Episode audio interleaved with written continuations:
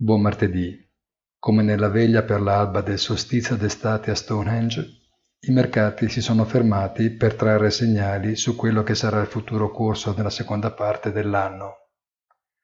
Con gli Stati Uniti chiusi, la giornata di ieri potrebbe essere rimossa dalla cronaca per la totale insignificanza dei prezzi e dei volumi trattati. La stase sui tassi di interesse o il recupero virtuale sugli spread all'interno dell'area euro fanno da cornice ad un intervallo di negoziazione del cambio euro-dollaro che fatica ad arrivare a 50 pips. Il risultato delle elezioni politiche francesi, che non è evidentemente di segno positivo per la stabilità del sistema, penalizza solo in misura marginale la piazza parigina, a riprova che senza il riferimento di Wall Street nessuno ha il coraggio di prendere decisioni.